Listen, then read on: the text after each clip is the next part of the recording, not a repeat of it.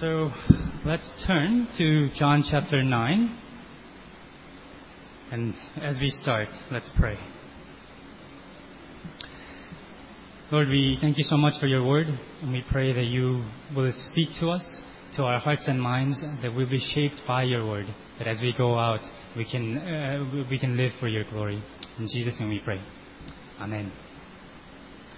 Well, when I moved to the United States in 1992, I was surprised of how wonderfully self-assured people in U.S. are. So their humility is really not very encouraged. So um, I remember asking an American friend if he was good at ping pong, and his answer was, "I'm awesome." and since then, I tend to say things like that. I'm really good at this. I'm really awesome at this. And that is because I have an overblown sense of self-image and an inaccurate one.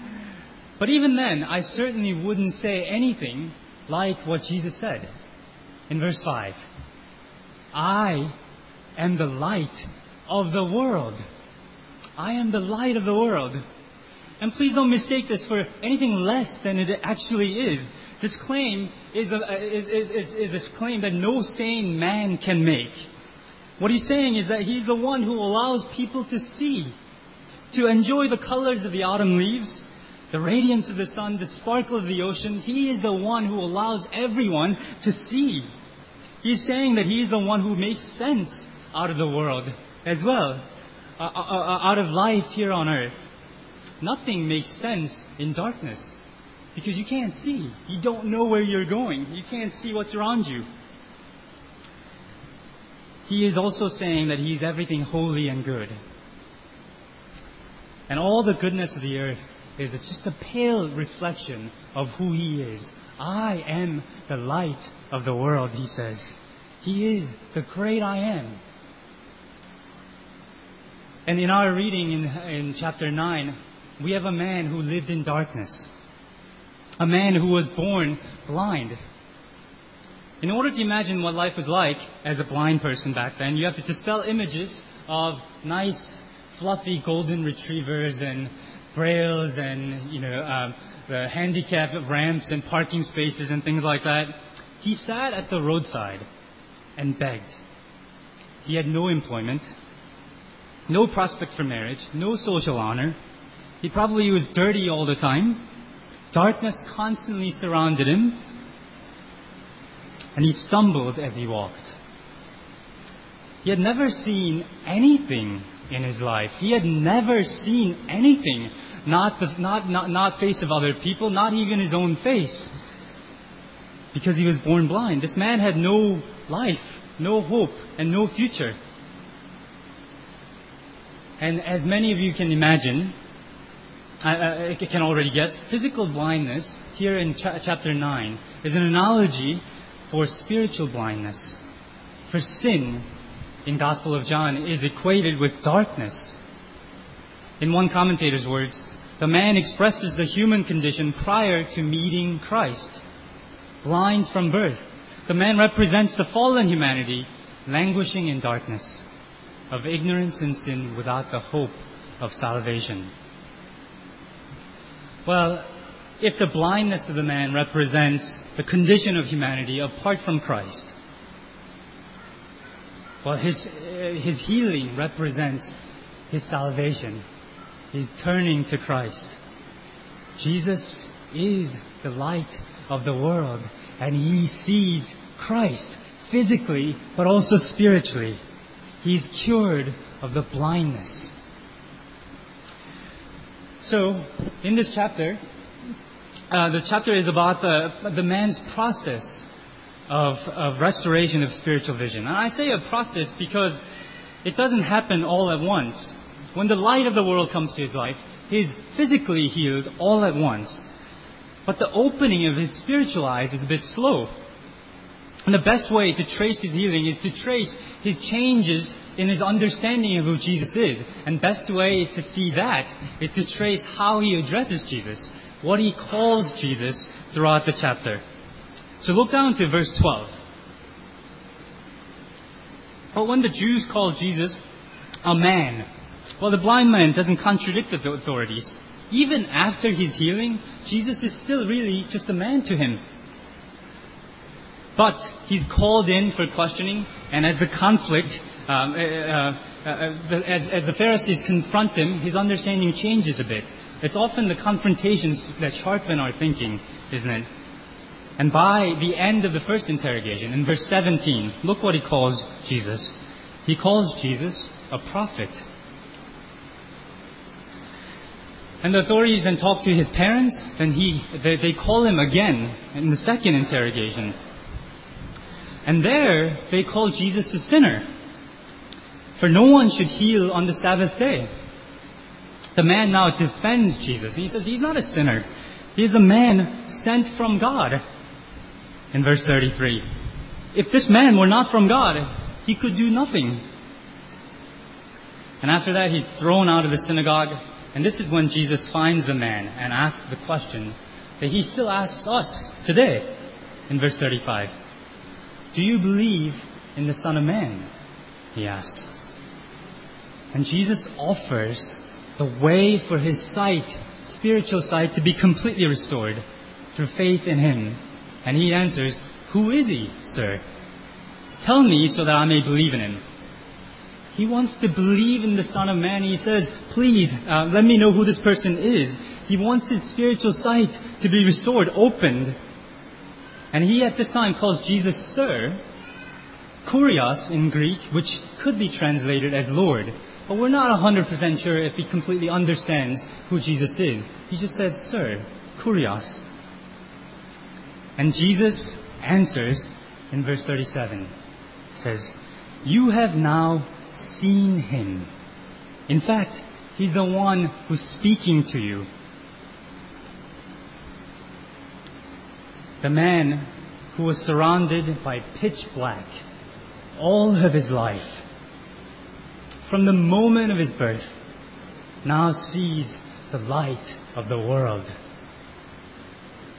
And Jesus says, You have now seen him. And the man then answers appropriately. There's no doubt what that sir means, what that kurios means in verse 38. And NIV translates it rightly. It is most certainly Lord. He says, Lord, I believe. And he does something that no man should, to, should do to another man. He falls down, he prostrates, and he worships Jesus as his Lord. But if you ask, but how? How did he come to see Jesus? When the Pharisees, his parents, and even most of his disciples actually still do not recognize who Jesus is. And the answer must be, as it always is, uh, with our salvation, it's because of God's act of mercy, pure grace that is offered to the man. As I was reading this, I was astonished by how little this man does. He doesn't really do very much in the story. He doesn't really deserve it. In fact, he seems to be almost sleepwalking through the whole story. Even after he opens his eyes, he doesn't seem, his life doesn't seem to have, have changed all that much. In fact, there's no difference between verse 7 and 8. Verse 7 that describes life before, and verse 8 that describes life after. When the neighbors ask him who healed him, he simply says, Well, I, I, I don't know. It doesn't seem like he sought out Jesus. He doesn't go back to the spot and searches for Jesus afterwards when his eyes are healed. And when he's kicked out of the synagogue, it's not him who goes after Jesus, it's Jesus who searches after him. He comes to him. He wants to open his spiritual eyes in verse 35. It's out of Christ's kindness Christ sought him out and opened his eyes. Certainly not because he did anything. It's pure act of grace, as our salvation always is. We don't deserve it, but God generously and graciously gives it to us. If you had to say that he did anything in this story, well, I guess you could say he accepted Jesus' offer. He doesn't refuse his Savior's offer because he knows he's blind. He knows he's in need of great help. His world is dark and hopeless, and his hands are gladly open to receive help. And Jesus, remember, said, It's not the healthy who needs a doctor, it's the sick. He came for the sick. Mark 2:17. So the question that I want to ask you, the first question I want to ask you is, are you a rich person or are you a beggar in front of Jesus? You know, Asians in restaurants fight over who will pay for the bill. Well, that cannot characterize our relationship with Jesus. As Jesus, in front of Jesus, we're always beggars. Our hands are always open to receive His grace. And that is the only way we can receive God's salvation to us. And only those who also know that they're blind can open their eyes, can see. So go down to verse uh, 39. For judgment I have come into the world, so that the blind will see, and those who will see will become blind. It's because that the man knew that he was blind. He could see. Because he needs the light of life to come, Jesus opened his eyes. We come humbly before Jesus. William Booth has once said that evangelism is one beggar telling another beggar where to find bread. We're all beggars who stand with our hands open to receive God's grace. And we stand knowing that we do not have anything to offer, for every good and perfect gift comes from God. Everything that we have comes from God. We stand knowing that we ha- we are, we're blind, that we're stumbling in our way of living, that we're mired in our sin and in need, in deep need of God's forgiveness to us humility that receives God's offer of grace. God's unconditional grace. That is the treatment for blindness. Well, if that's the treatment for blindness, then what causes people to remain blind? Why is it that some people see who Jesus is and others reject him, though they receive the same facts and hear the same gospel. And in John chapter 9, it's only one person, the blind man, who goes home seeing, who goes home with his eyes opened. I think there are hints in this passage to us. So, first, it's people's rules and their ideas of how God is supposed to be that prevents people from seeing Jesus. So if you look to verse 14, it was the Pharisees' legalism that stand in the way. They say, now the day on which Jesus had made the mud and opened the man's eyes was, a, was Sabbath.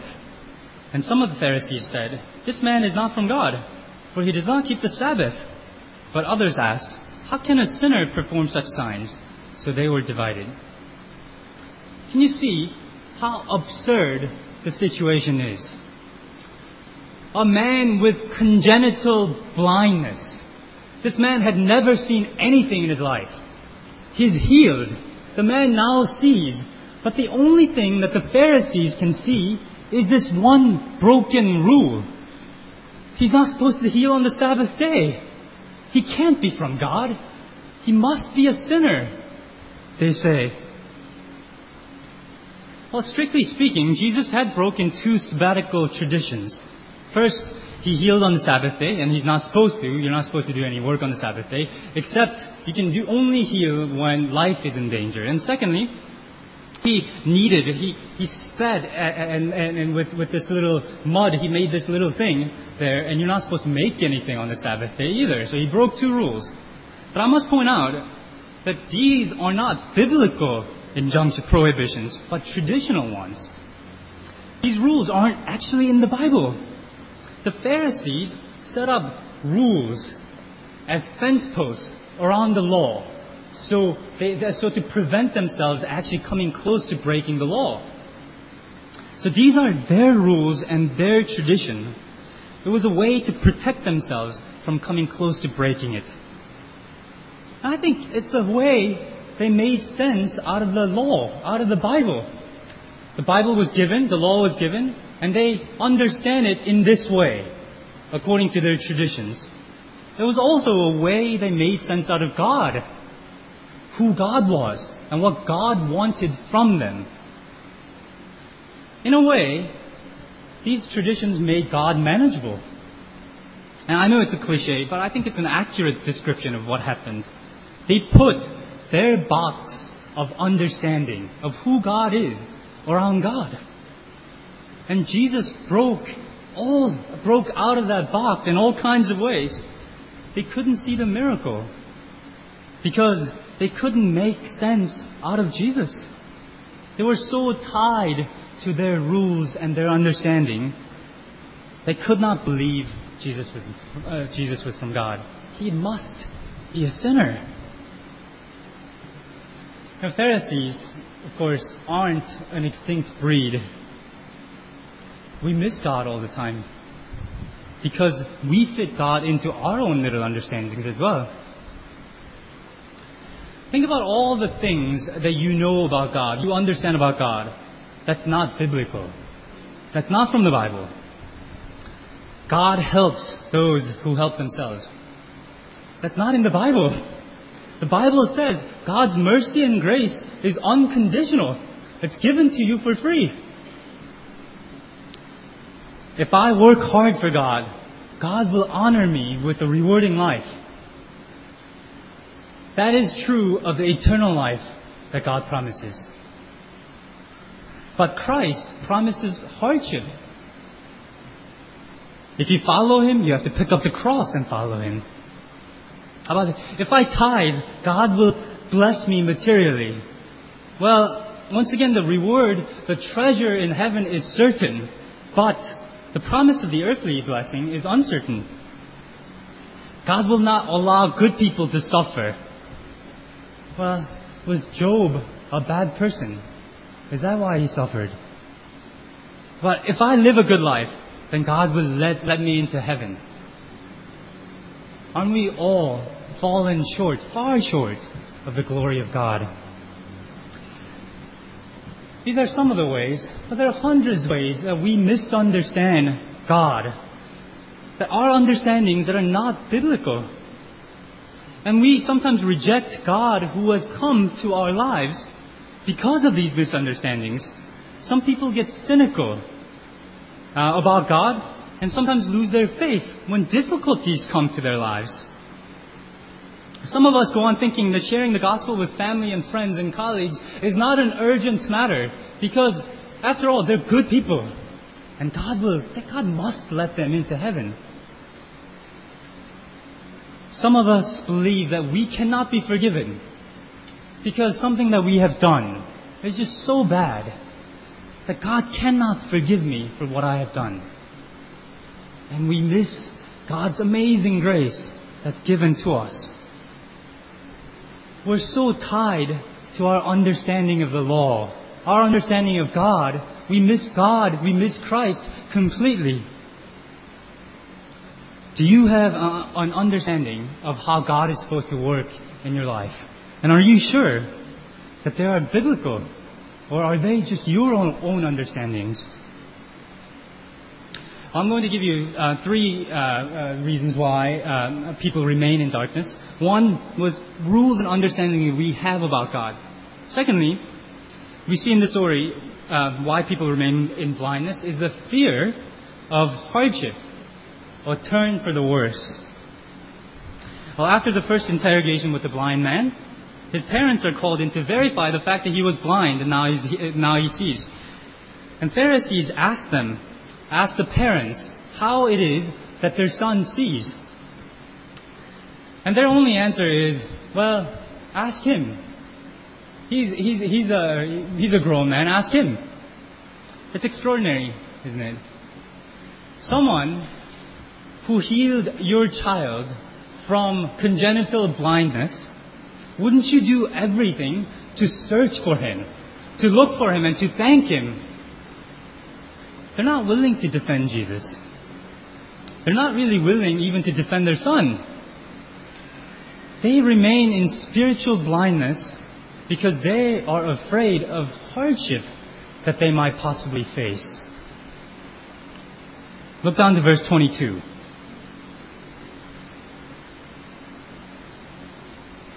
The Jewish leaders decided that anyone who acknowledges that Jesus was the Christ, the Messiah, would be put out of the synagogue. Well, they're afraid, aren't they, of the authorities. And it is a big deal. It's a serious matter to be kicked out of the worshiping community, the synagogue. It meant that you were no longer part of God's chosen community.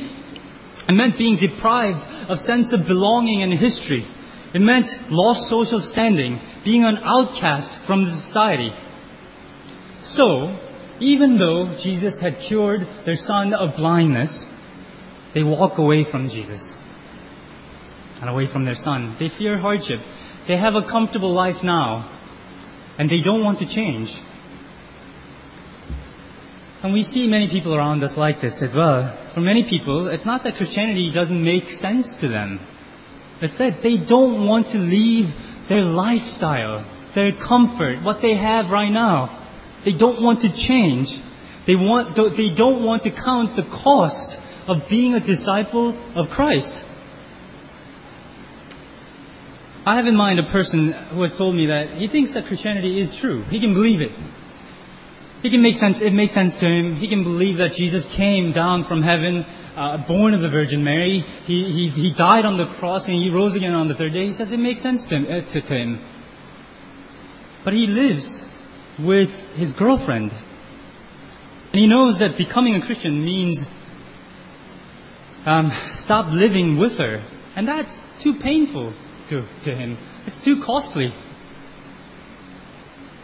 He remains at an arm's distance from Jesus because following Jesus means facing things he doesn't want to face. For many, intellectual problems is just an excuse Really, the reason why they don't come to Christ is because their attachment to their lifestyle, to their sins, the fear of pain and hardship of leaving them. John 3:19 said, "Light has come into the world, but men loved darkness instead of light, because their deeds were evil." Well, the first was our misunderstandings about who God was, Second, fear of hardship and change. And the third, and the most obvious reason this text gives uh, uh, for, as a reason why people remain in blind, blindness, is their pride, is their hubris. Some people think that they know it already. They've heard it all. They know Jesus. They know Christianity. They think they already see so therefore they miss Christ.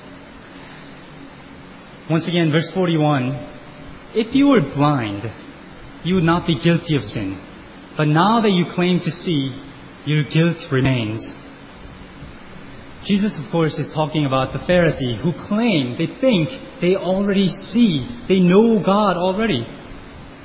It doesn't help that they are highly educated with uh, people with lots of theological training and in leadership position in their religious community. There are modern day teachers, ministers, missionaries, professors. They do, in fact, know a lot about religion. But they're puffed up in their knowledge. They fail to see Jesus when he comes. And we cannot trust everyone who claims to have spiritual insight. They claim um, every claim must be measured against this book, against the Bible. And sometimes with those with numerous academic degrees and positions of religious power know less, tr- less truth about the simple religious inquirer who comes before Jesus. And many who are puffed up in their knowledge stand against Jesus from a theologically informed standpoint. They are aggressive because of their certainty. Because they claim to know, because they claim to see, their guilt remains. And while leading a Christianity Explored table um, a while ago, Christianity Explored, I, I met a man Um, and he made his first impression this way. He came to Christianity Explored, which is really a, a, course designed to uh, help non-Christians uh, explore the Christian faith. Well, he came to this group, and he pulled out his Greek Bible. And when we went, went around the, the, the, table reading one verse by one, uh, verse by verse, he refused to tra- uh, he refused to read the NIV in front of him he, he, he, he insisted that he uh, translate from the Greek Bible that he had. It was clear that he knew a lot about the Bible. But in the next seven weeks, he couldn't see who Jesus was.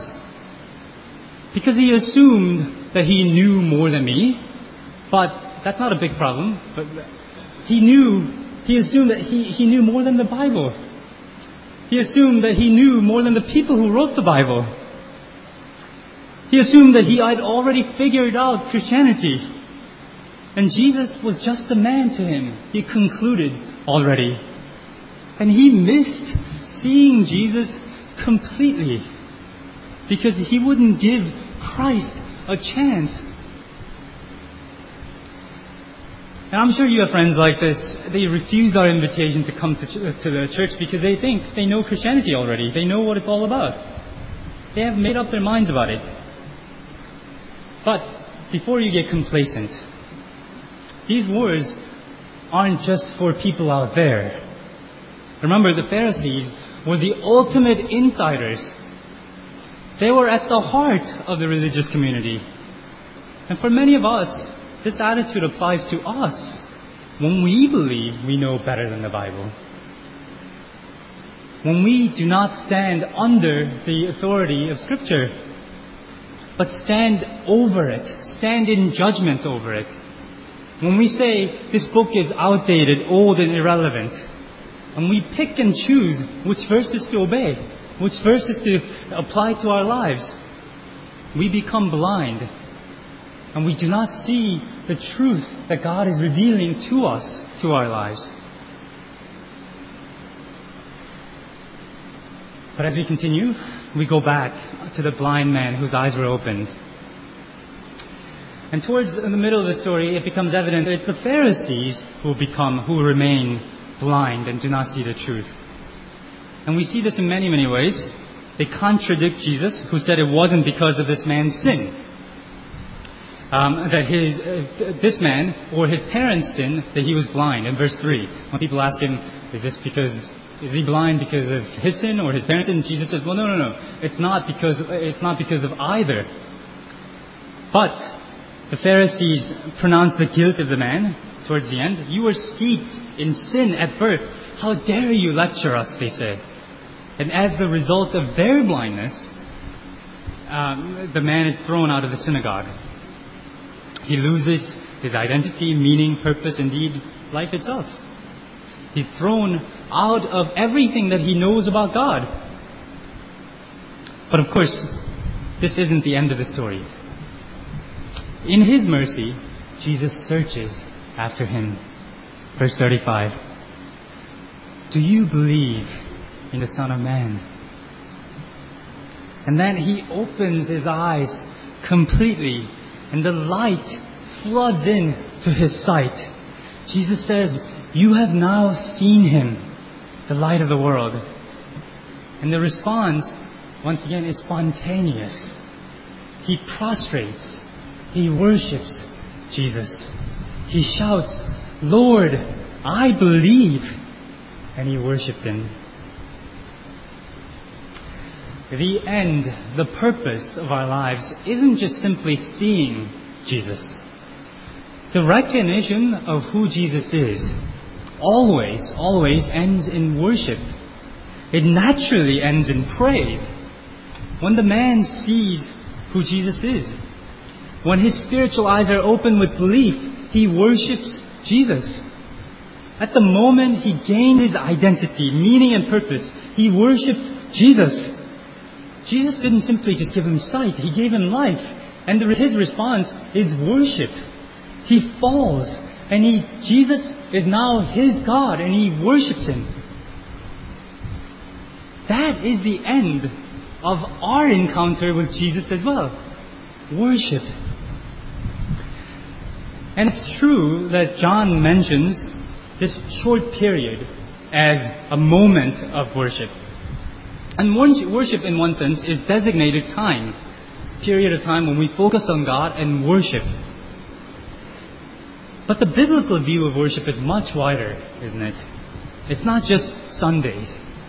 It's not just what we do when we come together as a church. Worship involves our entire lives. It's about how we live, not about how we sing. And Paul expresses the best, I think, in Romans. Well, at the end of 11 chapters of discussing how God saves, he ends with this doxology. If you can turn to Romans 11:30, 33. Let's read it together. Romans 11:33.